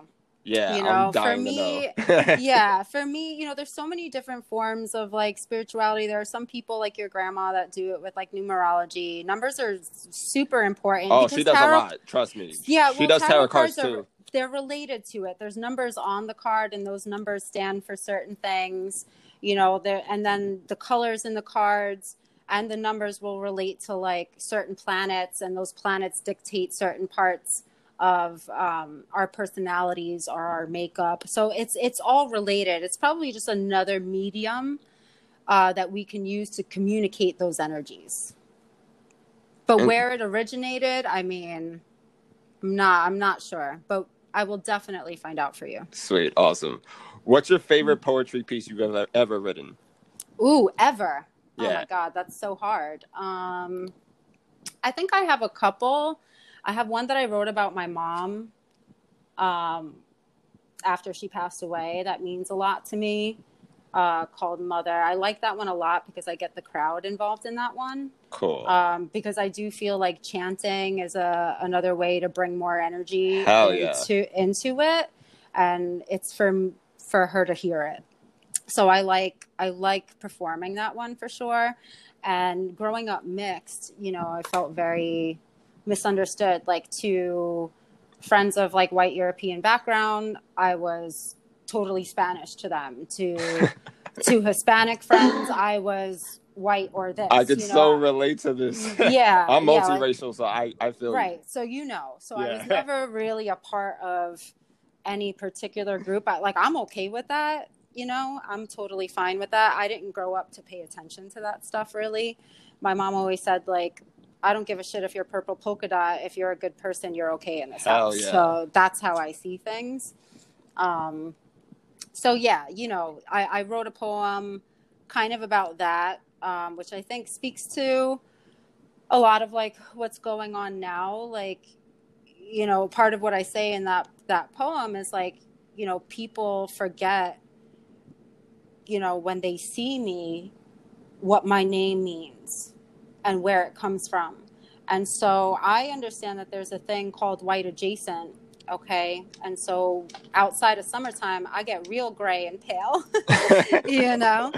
So, um, and you wouldn't know that in the summertime. I, I look totally Hispanic or native. I get like that reddish bronze uh, tan, you know, and um, like my father is naturally. And, uh, you know, I write about that the fact that, you know, I could be perceived a certain thing. You know what? That's fine if you perceive me because then I'm going to use that perceived privilege to speak the truth. Fuck yeah.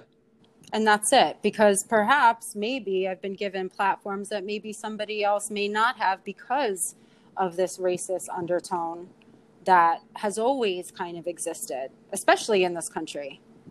For sure. Especially, especially in this country, you know. Well fucking said. Thank you. Now, now this is a funny question. What's your least favorite poem you ever read? And you're like, what the fuck? What? Why did I write that? Oh my god, I probably threw that shit out. Um, no, I never throw anything out. Okay. um, no, I never throw anything out. Um, oh my god, my least. Fa- I don't think I have a least favorite. I just. I go with what I put out there based on how it feels. Like if mm. I feel like it's ready everything that hasn't been put out there is just in the making. Like there's things that I wrote when I was like 18 that I held on to and published when I was like 32 or Yeah. 33. But, you know, I was able, because I had found my voice and matured and was able to look at a situation different or just more in depth, it became something way more beautiful.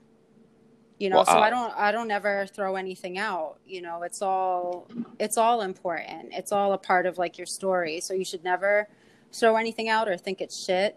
It just may need to be reworked and like you'll get there. The inspiration came to you for a reason. It's just probably not fully fully birthed yet. That's all. It's just a baby, right? You don't throw out a baby, Yeah, and you gotta build it up. Yeah. That's it. Yeah, you don't, Hell you yeah. don't throw out a baby because it doesn't perform the way you want in the first three years. You keep nurturing it. Exactly. Exactly. Mm-hmm. Um, what do you think is going to be the future of like the performing arts once the coronavirus COVID nineteen era is over? Oh, interesting. I mean, we're doing a lot of online stuff right now. Like I've I noticed some- that. Yeah, I need to yeah, do one of those. Yeah, you really do. You really do. I've I've like been doing online readings and stuff, which I think is actually really great because we're able to maybe reach people that can't make it to these shows in New York. You know, so I think it's giving us um, a wider audience, and I also think it's allowing for like a global discussion Mm. and through art and what what is like more beautiful than that you know? I think there there was one reading i did where one of the performers was in india. No way. yeah. Oh yeah. shit. i did a i did a live uh, instagram um, session with a beautiful beautiful writer that i published in my second book that um, got into the u.s library of congress. I, I created this anthology of multicultural female and non-binary artists called women of eve's garden and i wanted to give a voice to women like me um, from from multicultural backgrounds you know like my african american sisters my my latina sisters you know this this young woman y'all who is in india who's a beautiful beautiful poet and writer. Um, I did a live session with her on Instagram. She was in India and I was here. We had viewers both in America and in India. And we were talking about what was happening in COVID and in women's issues and everything. And we were able to have not just our like I I loved that I was able to speak about these issues not just with people here experiencing it the way that I am, but also seeing how people are experiencing it halfway around the world. Like we really are all in this shit together, Seriously, we are. right? And that's the best way to get like the most authentic view of what's really happening. It's not just um Through one lens. right Yeah, exactly. yeah. Exactly. Exactly. We really need to to band together like on a global level. This is not just about um, what's happening outside your door. This is this is impacting like everybody. And think about the people in countries who don't have access to a lot of the supplies that we do. Shit. You know, it's, like it's, it's so bigger. crazy. It's bigger. It's bigger. It's bigger than we're than we're being led to believe. Um, you know, I also don't like the whole fear mongering thing at all. I don't. I, I don't like that. So uh, you know, whatever you give energy to persists. So it's not good to go like too far into that, but it's not just like I said outside your door like we all need to think about what we need to do like on a global level like this thing came in to make all of us sit on our asses for a reason yeah. not only for self-reflection and healing within ourselves but the planet needed to heal yeah, and the planet. look need- at uh, sorry, yo, sorry the to cut you off. animals no it's okay animals coming back into certain bodies of water and stuff like that like even though covid is like a a sickness or a disease whatever you want to call it like we have been quite the virus Yes, exactly. for, the planet and for, we like, needed to be humbled. exactly Yeah. Exactly. And if this doesn't fucking humble people, I I don't know what's going to do it. But I think it's happening actually. Oh yeah. I really No, do. We're getting there. We're, I agree. Shit, now I ask every single guest I have on this show this question. Are Okay. you ready for this? Yes, I am. Have you ever smoked weed? Yes. yes. You, do, do you have any funny weed stories you can share? Um. Oh my God. Okay. When I was 17, Oh shit, that number. yo, I swear to God, I was 17 and I smoked a blunt with um, my boyfriend at the time, and I don't know what was in that, but it was laced with something. oh yeah, it had to because be. I couldn't remember how I got from point A to point B. I didn't think I was really there. I w- I remember going into to a deli to get like an Arizona iced tea, and I was like touching the glass of the door because I didn't Oh, really think I was there. Yeah, it was it was messed up. My friend had to stay with me for like eight hours. Really, Oh, yeah, re- really messed up. I mean, that doesn't happen to me now. I'm a big girl, but you know. Yeah, the most that happens now is I eat way too much chocolate till I get like a stomach ache, and that's it. Oh man, same here. Yeah. yeah, but nothing crazy, nothing crazy, because you know my family was very old fashioned, so like, um, I wasn't exactly broadcasting it. No, you I feel you. You know, you know what I mean. Yeah, yeah, yeah, yeah, yeah, yeah. So yeah, sorry, mom and dad. Sorry. But I feel like now weed is becoming more. It, it's a medicine, and it's just it's It being is. more accepted. it's first of all it is a medicine okay our Definitely, brain yeah. our brains have cannabinoid receptors our bodies Yes. evolutionary wise are built for it okay it, it induces appetite maybe for people that are um like they you know for like cancer patients let's say right that are undergoing certain treat- treatments Oh yeah, right? It relieves symptoms of Parkinson's disease. It, Yep. It's a pain reliever as well for people with menstrual cramps, for anxiety, for for so many things, for so many things. Even if you just do like the CBD form of it, right? exactly. I, I gave my mom very high, uh, high potency, just CBD uh, tincture for anxiety and for pain when she was sick. Mm. And I gave it to my dad so that he could try to sleep and relax after she passed away. Instead of taking fucking sleeping pills or all this other stuff that kills you in Thank the long you. run. yep. they give you stuff like a band-aid, right? But it only actually creates more illnesses for you to buy more shit and more drugs. It's it's all about money. Pharmaceuticals are about money. Like even Tylenol. Why do you need Tylenol? It's willow bark, Shit. Right? It's Fucking willow bark. insane. yeah you- like you don't need that if you get willow bark it, that's a pain reliever maybe it'll take a little bit more time but that's because it's more natural but if you stick to it it will give you that relief like even for soreness like don't buy bengay with all those chemicals in it get an arnica cream Mm. it's more natural and it does the same thing and it's better for you I agree. Even certain food we eat, I feel like I just became a plant-based pescatarian. Like I stopped eating meat completely, and it's just me too I can- I i'm can- pescatarian as well. oh shit, awesome. Hey. We got to get some salmon. hell yeah but the Mhm. way like we used to eat, that shit was terrible for us, and like now I feel way healthier than I was before when it I stopped creates eating meat. disease. It creates Yes, disease. it does. And even if you think about the word disease, if you separate it, it's dis-ease Mm. in the body. That's where sickness comes from. And a lot of these meats, because of the way we treat animals and the way that they're processed, creates this. Like you're eating a lot of stress hormones. What do you think is going to happen when that's like what you're eating?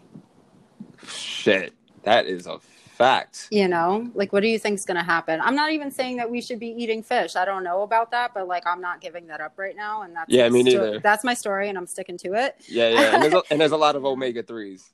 right i'm gonna i'm gonna i'm gonna take that i'm gonna take that it's good for your brain i'm sure there's other things that are just as good for it but um yeah like the way you know cows and pigs and chickens like pumping all that shit into yeah, Uh-uh. yeah, it yeah. Mm-mm, mm-mm. you are what you eat food is medicine the It definitely earth is. provides the earth provides everything that you need. Food should not only be an enjoyment which it should be i believe in that but like it's also medicine. Like you are what you eat. If you're not feeling good you should probably take a look at like what you're putting in your body That's so true. And I've been eating like avocados and bananas like crazy, and drinking like pomegranate juice, and it's just Yeah. it's like so good for you. Like I feel great when I like eat or drink it in the morning. It's just what does that tell you it's the right thing that's Yeah, what your, that's exactly. what your body needs right Yeah, because they put so much shit in like all these other foods and there's products. no money there's no Yeah. money in it for them for you to eat healthy that's why they make it so expensive so that only certain groups of people have access to eating that way That's so fucking crazy. Um, Mhm. how many published books do you have?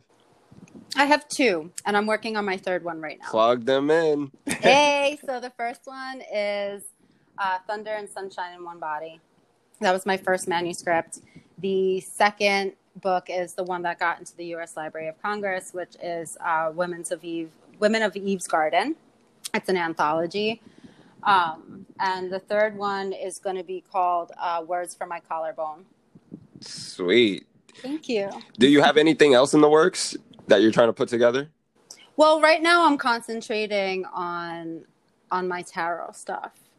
My tarot stuff for sure, um, because I feel like I've been able to help a lot of people lately, even if it's for them to just feel better or validate certain things in their lives, and that is such a good feeling. Other than that, the girl y'all in India that I told you about, we did this uh, live Instagram thing as like a test run to see how it would go because I really do feel a powerful connection with this girl and we've never met in person. Wow. We've never met in person. We met through the inspired word. Um, she had been to New York, I guess, at some point and performed with them and she messaged me on Facebook, I believe it was, I guess after seeing maybe Mike post some of my stuff. And I swear I must have known her in another life, or we're just part of the same spirit family. I don't really know, but I feel like I've known her forever.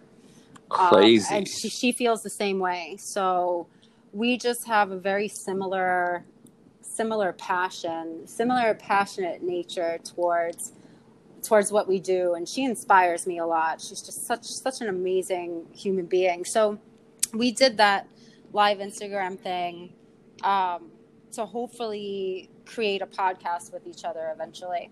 hey, do So, it. yeah. I mean, it was so good. It, we only wanted to do it for like an hour. It lasted for like two and a half hours, and people didn't want us to leave. So um, that's a good sign. That's a good sign. So I'm going to be reconnecting with her soon. I was just talking to her the other day about doing another one. So Shit. yeah, throughout throughout the remainder of this year, that's going to be my second little baby with her. Oh my god. hmm And before we take a quick break, because I have like two more questions for you. hmm Since you mentioned podcasts, you should start it with Anchor, who is our sponsor, by the way. Absolutely. What up, Yeah. Edgar? I totally will. I'm writing that name down right now. All right, but we got to take a quick break, and I got two more questions for you. We'll be right back. Hey, hey, don't go anywhere. We'll be right back. But first, I know a lot of you are wondering where can you find me on social media? Well, let me tell you. You can find me on Instagram at Keon Torres 2020. You can find me on Twitter at Keon Torres. You can like my page or add me on Facebook, just Keon Torres. Now, back to Kush Chat. Hey, so excited. Thank you for having me, by the way. I'm having such a good time. Oh, awesome! No, this was amazing. This is has been thus far one of my favorite interviews. Oh my God. I'm so, thank you so much. A lot to yeah, me. yeah, no, it, it, it's so cool, like talking to someone you can relate to, and that's very hard for me, especially. Tell me about it, man. Tell me about it. Right? It, it's very, um, you can feel like the energy, right? It's like very hyped. Hell yeah, like Yeah. it's it's definitely up there, and I'm all charged up. I'm ready to conquer the world tomorrow. Yeah, I, I am. I am cheesing right now. Like I'm smiling so hard. So. I'm, I'm, I'm just so grateful uh, to you oh, for, thank you. For, for giving me your time. Thank, Thank you. you. Oh man, I, I knew this was gonna be a very fascinating interview, and this, damn, I'm at a loss for words right now. Shit. That's okay. We don't have to over intellectualize it. You know, sometimes it's just about feeling it. No, that's for sure. Yeah. Yeah, trust me, because like I always have like a billion trillion things in my head running at once. Me too. I feel like my brain never stops. Yeah. Yeah. What do you think very that is, real quick? Um, really, I think that's just our creative nature, right? It's just we're constantly observing things and we're Yes. constantly questioning things. Yeah. And, and we're we're very like easily stimulated, right? Because I think creative people are are by nature like kind of sensitive. So we're very sensitive to like other people's energy, things happening around us, and we're constantly trying to figure it out you know get getting to the root of things questioning things like if if we weren't doing that i think that restless energy would turn into anxiety Oh, absolutely. hmm yeah. tr- Yeah. And insomnia. yes believe me i've been there i know okay. What do you want your legacy to be? oh wow that's such an important question Oh yeah. well, well i think it's not it's not necessarily about what you do right but it's about like how you make people feel exactly. that that's what people remember so you know some of the most rewarding experiences with my poetry is when i've read things about my mom or maybe relationships i went through or whatever it is people that came up to me after i read those poems and were like oh my god that's exactly what i'm going through and now i feel like i know what to do and blah blah blah like i don't know that person and i don't Yeah. know if i'll ever see them again but I inspired some sort of action in them through my own experience. So I think just sharing myself is is the best thing that I can do. You know, trying to give people just like a little bit a little bit of peace and um just trying trying to stick stick with that. I think that's going to be the most important thing, right?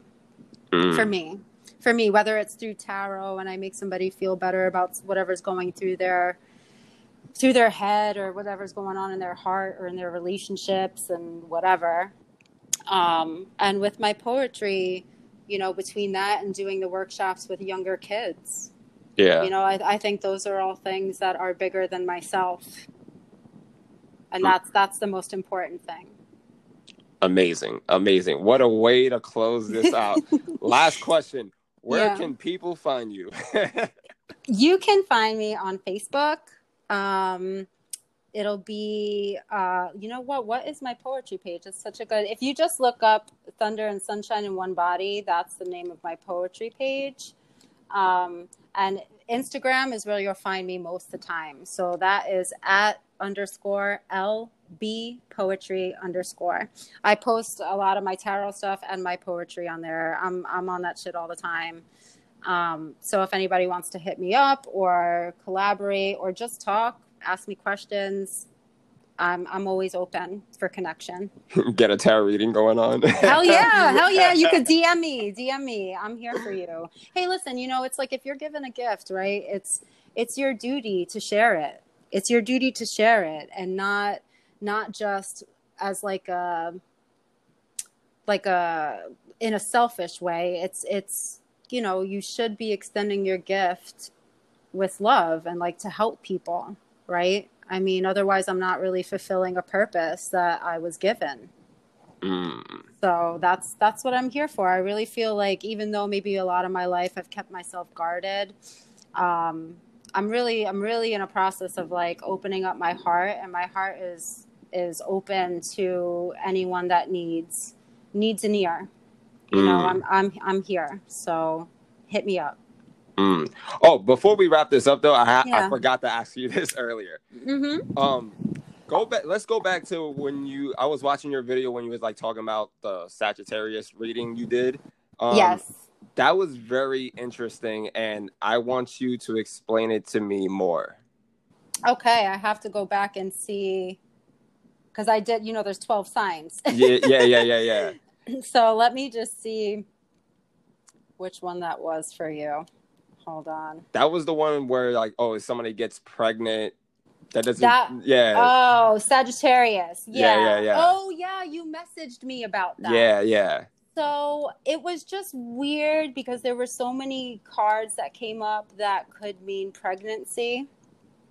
So um, to me, it looked like that. You know, there were cards about fatherhood in there, and then there were cards um, that showed like a woman possibly being pregnant. But at the same time, like pregnancy, and I, I said this in it as well, it doesn't necessarily have to be like an actual birth of a person. It Yeah. could be the birth of an idea Yeah, I was thinking of that, like metaphorically. metaphorically it could be the birth of an idea a business venture um, because that's i like to call it right i always say like oh that's my baby Mm. You know, like poetry is my baby, or what you do is like your baby, right? You nurture it so that it grows to its fullest potential. It doesn't necessarily mean like somebody's actually Yeah. about to give birth. It could be be giving birth to My podcast. exactly exactly exactly but exactly that's exactly what it is you know what i mean so you can apply it as it feels right like when you listen to readings and stuff intuitively you know. Yeah. right? Intuitively you already know whether or not it resonates for you. And one way i like to explain like oh well how do you know if it's right or wrong or this or that? It's like if you were to say oh i'm going to flip a coin. Mm. heads or tails. Deep down you already know which side you hope falls or you expect to fall or whatever it is right? So deep down you already know you already know deep down. Everybody knows themselves deep down. Everybody knows what something means deep down. It's just about like really tapping into it. So there's a part of me i see i even wrote it at the bottom of the post. I'm going to read it to you if i could scroll down here. Hold on. All right, cool, sweet. yeah, I said, I said, if this is not a pregnancy, consider it the birth of a project or business venture, being a helping hand in getting it started and built up, or someone playing a counselor role for the ones beginning the project or venture with maternal undertones, or you might be the parents of that person. The emperor in this reading is on his throne, as this might be the person looking to own their own venture. Damn. Yeah. So you might be the emperor. You know what I mean? And there might be someone who comes in who has a much more maternal or um, motherly air about her, feeling about her that helps you with with this um, with this birth of this idea that you have. Damn, that sounds like my dream woman. but it's crazy because the card that came up, and I said this to you too, the card that came up with it was a card that is related to Cancer, Pisces, Scorpio um, zodiac signs, and I'm a Pisces. So it's interesting that we're sitting here on this phone call for your podcast right now, yeah, that is talking about it. that is really fucking deep, and that just blew my mind. oh shit. so like it it like I said, you sometimes you can't take it so literally, right? Because No, absolutely. that was a general reading for Sagittarius in general, and you guys know your lives better than I do. But there's a, a lot of stuff I feel like you're resonating with, Mm. Even did, though that was general. what did yours say about Ooh. Pisces? Yeah. Pisces, let's go to Pisces because I did that in the beginning. Pisces, so it was about karma, you know, and um, reunions of some kind and finding balance. And I, I do believe that what I just went through was a karmic balancing um, and a karmic cleansing, which was part of like the physical reactions and stuff I was happening because Yeah. I was in a cycle, like a toxic cycle throughout many, many, many relationships, not just even the last one, but I think the lesson was finally learned, which has made me more balanced within myself. And it was about karma playing playing its role and for me to just be patient because balance is going to be restored. So I've started to see some of that kind of happen already. I won't go into details because, you know, it involves other people Yeah, yeah, yeah, yeah. and whatever but um i certainly feel more more balanced even already because the reading was for the end of june through july because it was done about a week ago um, and i've started to see some of those changes already but i know it's not done yet. I know it's coming because i've done readings for for myself which i don't really like to do because you can drive yourself crazy. Um, but one of the cards that always keeps coming up for me is uh, the justice card which is about karma. Mm. so i'm still in the process of this this karmic this karmic cleansing. But that's a good thing because that means that i'm breaking the cycle which is only going to open me up to the right path you know so the steps that i'm taking are right and it was a lot about patience a lot about patience and a lot about using my intuition which obviously I'm doing, right? And I'm tapping into more. So yeah, it's I just have to be patient. You know, July July is going to be a month of balance for me and and I already feel it. So No, I'm balance is balance is very very important. And I feel like we all Mhm. have to balance correctly. and that's hard it's it's not easy to find balance right it's not easy sometimes you know it's it's a ba- sometimes finding balance isn't necessarily getting the outcome that you expect it, it could involve letting go Mm. That is You true know? too. Yeah like that the word balance is so loaded it could be a lot of different things it doesn't mean that oh because somebody did you wrong then they're going to get shitted on like no maybe the balance is you letting go and living a way more fulfilling life without Yeah. them And acknowledge our flaws. exactly exactly because what is it about you and your energy that attracted that situation to you Exactly. Yeah. because everything is you everything and everyone in your life is a mirror think about it that way Shit.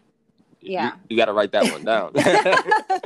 I will, I will, but it's true. I mean, I have a poem about that in my in my first book that, you know, it's your self-thought, your your thoughts give way to feelings and feelings give way to your perception and your perception gives way to your behavior and your behavior then impacts situations and the way people react to you. Everything is from you. You, Absolutely. you you have to take ownership of yourself. That's where the balance comes in. It's not Shit. from an external source at all. It's not. If that's what you're expecting, you're never going to be balanced. Whew, God damn. Yeah, you need, Preach. to, you need you need to make a podcast. I intend to. I intend to. And when I do, you will certainly be on it. oh hell yeah, awesome, awesome. Yeah, no, definitely. Oh my God, thank you so much for being a part of this. This was amazing. Thank you so much. I had an amazing time and I'm just so happy I got to talk about everything that we did, you know, and just be myself on here and share it with you and and all of your listeners. Yeah, no, the listeners are gonna love it. Wow, this Mm-hmm. has been absolutely a trip, and I feel like we have like a lot of gems on this, and this is Yeah. gonna inspire, you know, the next poet or you know the next tarot card reader. Like you never know who listens to this; they're gonna feel inspired by you know what you went through, your experience, you know, your accomplishments. It's just this is just really gonna be really thoughtful for anyone who listens to this. So It's thank you so much. You're welcome. It's going it's going to reach the people it's meant to. Exactly. you know, and they're going to be brought to this um, this airing of it not by chance, but because they were meant to tune into it. And I hope that anybody who finds themselves listening to it is inspired by it and take something take something from it from both of us you know because that's that's what we're here for. We're artists. We're here to share ourselves and we're here to share ourselves with them. And we're also here to receive and and support them as well Yes, well said. and we got to do this again in person when shit like calms down more, like whatever. absolutely Even though people don't give a fuck nowadays, I feel like everybody doesn't care anymore. i know but you should everyone Yes, I listening agree. please care please history repeats itself even astrologically they're saying things like about september i think we're opening things way too early so I agree. even, even if you have to go to work and stuff like that just be smart wash your hands i carry hand sanitizer Me in my too. purse at all times so i'm always all up in that you know what i mean just just be safe be smart and wear you a know mask. don't yeah wear a mask don't take life for granted it's very very precious it's a gift you were given okay so um, value it and protect it Shit. Well Yeah. said. All right. Thank you so much. I hope you have an amazing night, and we thank you We'll definitely stay in touch. Take care. absolutely you too hun thank you so much Peace. bye